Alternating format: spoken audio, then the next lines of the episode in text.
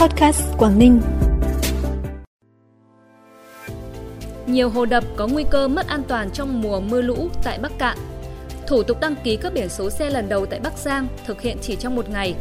Quảng Ninh, nhiều địa phương đã cơ bản hoàn thành chuyển đổi phao xốp là những thông tin đáng chú ý sẽ có trong bản tin hôm nay thứ 6 ngày 2 tháng 6.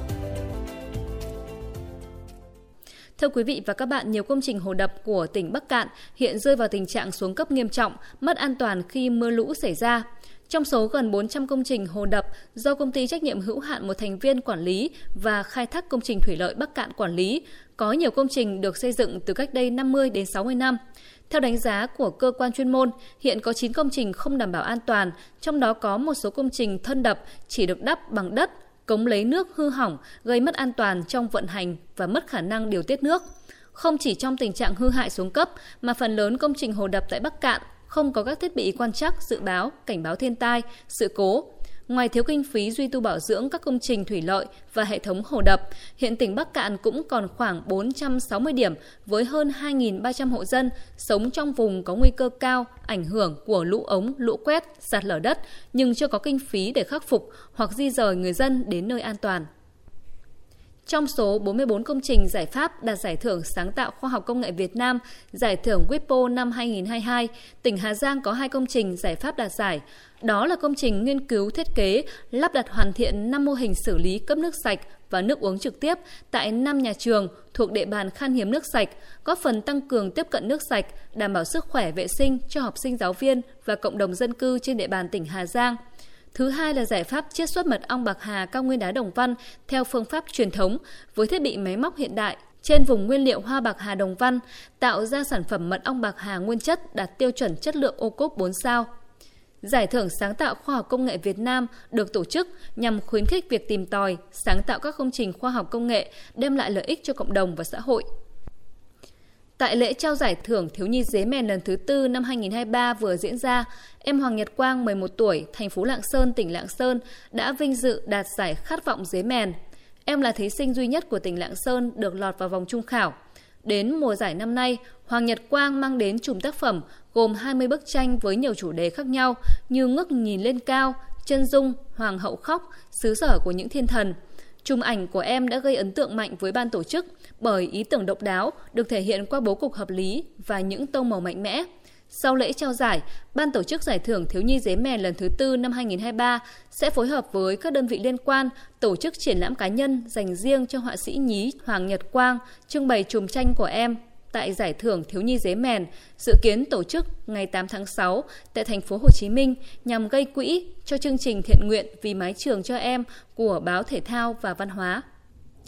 Giám đốc Công an tỉnh Bắc Giang vừa ký ban hành quyết định công bố danh mục 41 trên 169 thủ tục hành chính được cắt giảm thời hạn giải quyết thuộc thẩm quyền của Công an tỉnh. Theo đó, thủ tục hành chính cắt giảm cao nhất đạt 60% là cấp giấy chứng nhận đủ điều kiện về an ninh trật tự, giảm từ 5 xuống còn 2 ngày làm việc. Đăng ký cấp biển số xe mô tô lần đầu giảm từ 2 ngày xuống còn 1 ngày. Tách hộ trong 4 ngày thay vì 5 ngày như trước đây. Đăng ký thường trú giảm từ 7 ngày xuống còn 5 ngày. Bản tin tiếp tục với những thông tin đáng chú ý khác. Tỉnh Phú Thọ có 316 học sinh trúng tuyển diện tuyển thẳng vào lớp 10 Trung học phổ thông công lập năm học 2023-2024. Trong đó có 12 học sinh đạt giải cấp quốc gia trở lên về văn hóa văn nghệ, thể dục thể thao, 52 học sinh đạt giải nhất trong kỳ thi chọn học sinh giỏi các môn văn hóa lớp 9 cấp tỉnh, 172 học sinh trường phổ thông dân tộc nội trú huyện 78 học sinh khuyết tật, 2 học sinh có chứng chỉ tiếng Anh IELTS học thuật từ 6.5 trở lên hoặc các chứng chỉ quốc tế khác được quy đổi tương đương.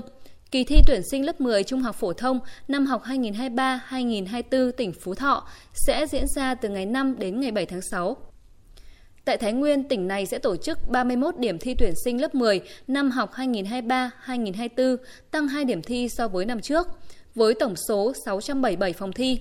Theo đăng ký, số thí sinh dự thi vào lớp 10 năm học 2023-2024 trong toàn tỉnh Thái Nguyên là 15.862 em. Kỳ thi được tổ chức trong 3 ngày, từ ngày 6 đến ngày 8 tháng 6. Với sự quyết liệt của cả hệ thống chính trị và sự đồng thuận và cuộc của người dân, hiện nhiều địa phương trong tỉnh Quảng Ninh đã cơ bản hoàn thành việc chuyển đổi phao xốp trong nuôi trồng thủy sản sang sử dụng vật liệu nổi thân thiện với môi trường – trong đó tiêu biểu đã có huyện Đầm Hà và thành phố Cẩm Phả đến thời điểm này đã hoàn thành đến 98% việc cắt bỏ chuyển đổi phao xốp. Riêng đối với huyện Vân Đồn, địa phương có số lượng phao xốp lớn nhất của cả tỉnh Quảng Ninh với trên 5,1 triệu quả phao, đến nay cũng đã cắt bỏ, chuyển đổi đạt trên 96%. Số phao còn lại của huyện Vân Đồn cần thay thế cắt bỏ chỉ còn 50.000 quả. Huyện Vân Đồn vẫn đang duy trì các tổ công tác đi thu gom cắt bỏ phao xốp hàng ngày, quyết tâm xong trong tháng 6 này. Thông tin từ Phòng Cảnh sát Giao thông Đường bộ Đường sắt Công an thành phố Hải Phòng, sau một tháng triển khai thí điểm xử phạt vi phạm giao thông thông qua hệ thống camera, đơn vị đã tiến hành xử phạt 151 trường hợp phương tiện vượt đèn đỏ tại một ngã tư thí điểm lắp camera phạt nguội. Số tiền phạt theo lỗi nộp ngân sách dự kiến là 750 triệu đồng. Trước đó, thành phố Hải Phòng có chủ trương triển khai thí điểm lắp đặt camera phạt nguội tại 5 nút giao thông trên địa bàn thành phố để xử lý vi phạm lỗi không chấp hành hiệu lệnh của đèn tín hiệu giao thông. Phần cuối bản tin là thông tin thời tiết. Theo dự báo, trong ngày hôm nay, các tỉnh Bắc Bộ tiếp tục có nắng nóng diện rộng với nhiệt độ ban trưa phổ biến ở mức từ 35 đến 37 độ. Riêng một số nơi thuộc Điện Biên Lai Châu có thể vượt ngưỡng 37 độ. Độ ẩm ban trưa giảm thấp chỉ từ 50 đến 60% nên sẽ càng tăng thêm cảm giác khô nóng. Thời gian nóng kéo dài từ 11 đến 17 giờ. Khi lưu thông trong khoảng thời gian này, quý vị nên mang theo các vật dụng tránh nắng để bảo vệ sức khỏe của mình.